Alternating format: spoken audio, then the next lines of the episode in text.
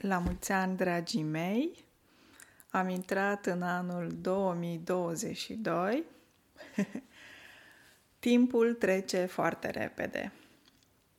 În anul acesta vor fi niște schimbări pe podcastul uh, Româna cu Camelia și am mai pomenit aceste schimbări și înainte, vi le reamintesc – de la șase episoade săptămânale o să produc trei episoade săptămânal, lunea, miercurea și vinerea. Lunea și miercurea or să vină episoadele obișnuite cu expresii și cuvinte.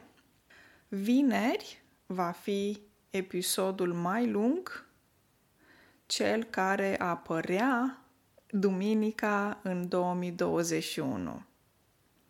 Ce va fi iarăși nou este faptul că vor fi transcripții, dar pentru că um, acestea uh, implică niște costuri, vor fi transcripții disponibile pentru voi la toate episoadele pe platforma Patreon și vă invit să intrați pe pagină să verificați uh, episoadele care vă interesează.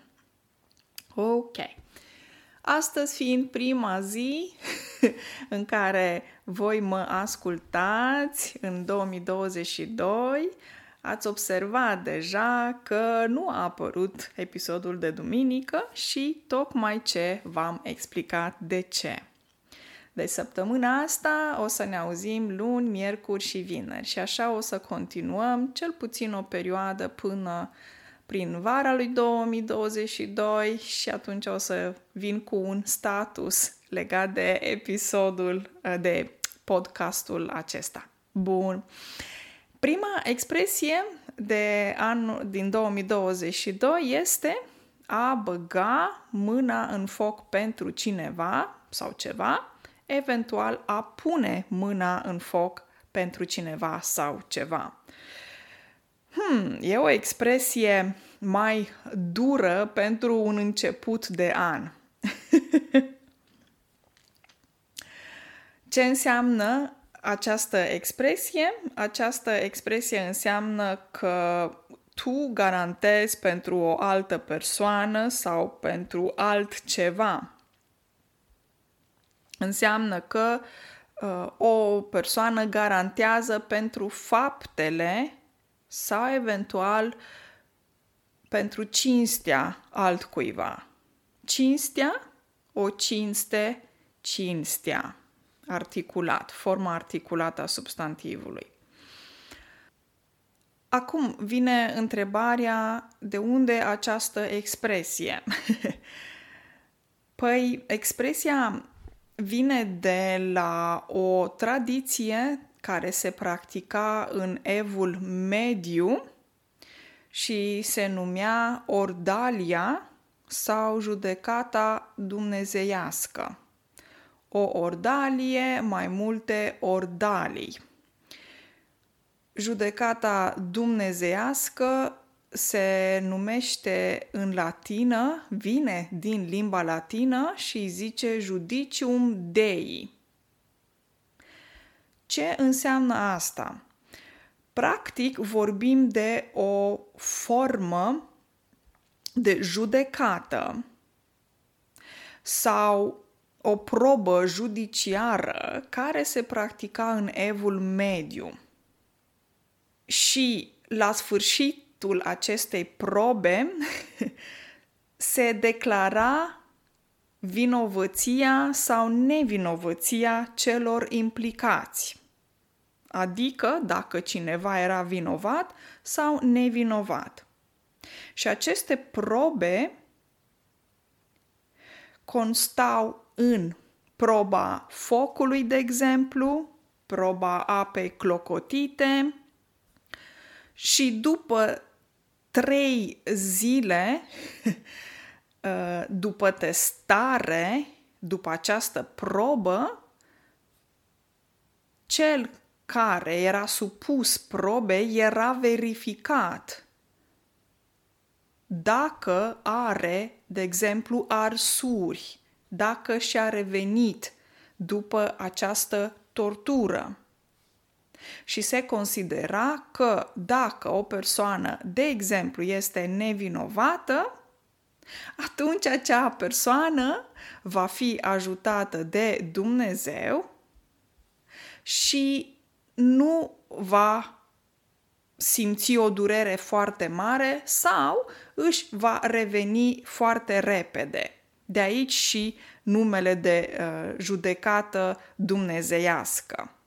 Știu, uh, e o metodă extrem de dură, uh, e efectiv o tortură, dar asta s-a practicat în timpuri străvechi, chiar și înainte de Hristos, cum se spune, înainte de anul uh, lui Hristos. De exemplu, în codul uh, lui Hammurabi există o astfel de metodă, se vorbește despre metode de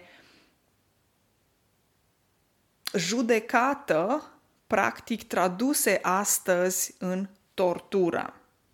Cum spuneam, existau mai multe metode de probe judiciare care se practicau diferit în funcție de clase sociale. De exemplu, uh, nobilimea, deci oamenii sau lumea de sus, cei sus puși, nobilimea era testată, de exemplu, prin dueli. Se duelau, se practica duelul.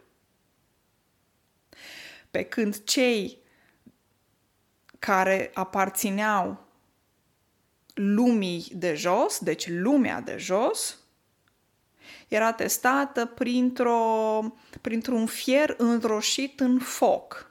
Deci era un fier foarte fierbinte în foc care se ținea în mână.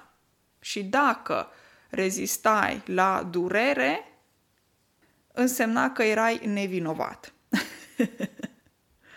ok?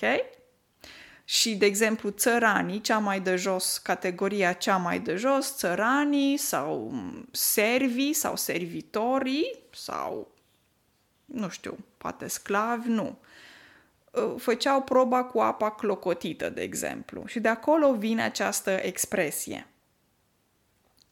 Ok, acum că am stabilit originele expresiei, a băga mâna în foc se poate traduce aproximativ în uh, limba engleză to hold your breath. Să vă dau și un exemplu, de fapt mai multe exemple.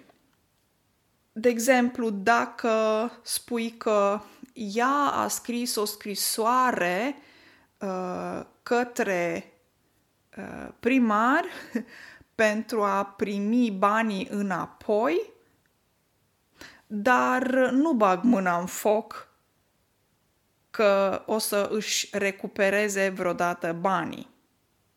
Aici poți să spui I don't hold my breath for pa, pa, pa. Ok? Adică nu garantez că ea o să își primească banii vreodată înapoi. Următorul exemplu am nevoie la firmă de un angajat nou și prietenul meu mi l-a recomandat pe Tudor, pe care îl cunoaște și bagă mâna în foc pentru el că face o treabă excelentă.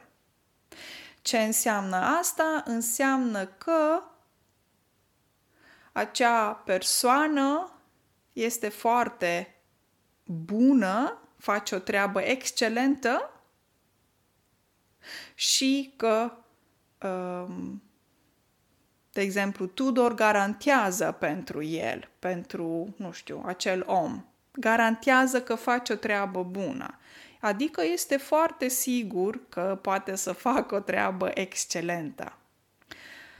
Un alt exemplu. Putem să spunem, de exemplu, când uh, mergem la o petrecere sau suntem la un concert sau mergem la o prezentare și o persoană spune aș putea băga mâna în foc că l-am văzut pe Dragoș la prezentare. Când spui că aș putea să bag mâna în foc că l-am văzut pe Cutărescu, înseamnă că aș putea să garantez 100%, aproape 100% că l-am văzut. Sunt foarte sigur că l-am văzut acolo pe el. Deci e o siguranță pe care o ai. Poți să garantezi, e ceva care o simți așa cu tărie.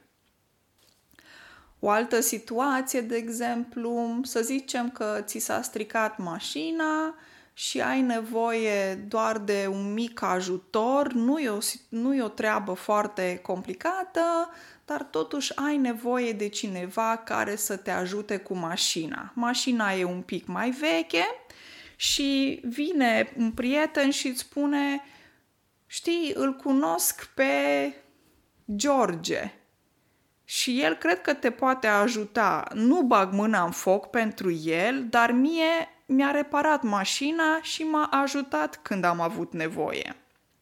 Deci ce spune acest prieten este faptul că nu garantez pentru George, dar șansele sunt foarte mari ca el să te ajute. Garantez pentru nu garantez că îți faci o treabă excelentă, ok, dacă folosim forma nu bag mâna în foc, adică nu garantez pentru el, dar șansele sunt destul de mari ca el să te ajute sau să te poată ajuta.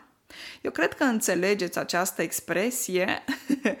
Vă mulțumesc că mă ascultați, că mă susțineți. Vă urez o zi și o săptămână excelentă și sper să ne auzim uh, miercuri și vineri săptămâna asta. Numai bine!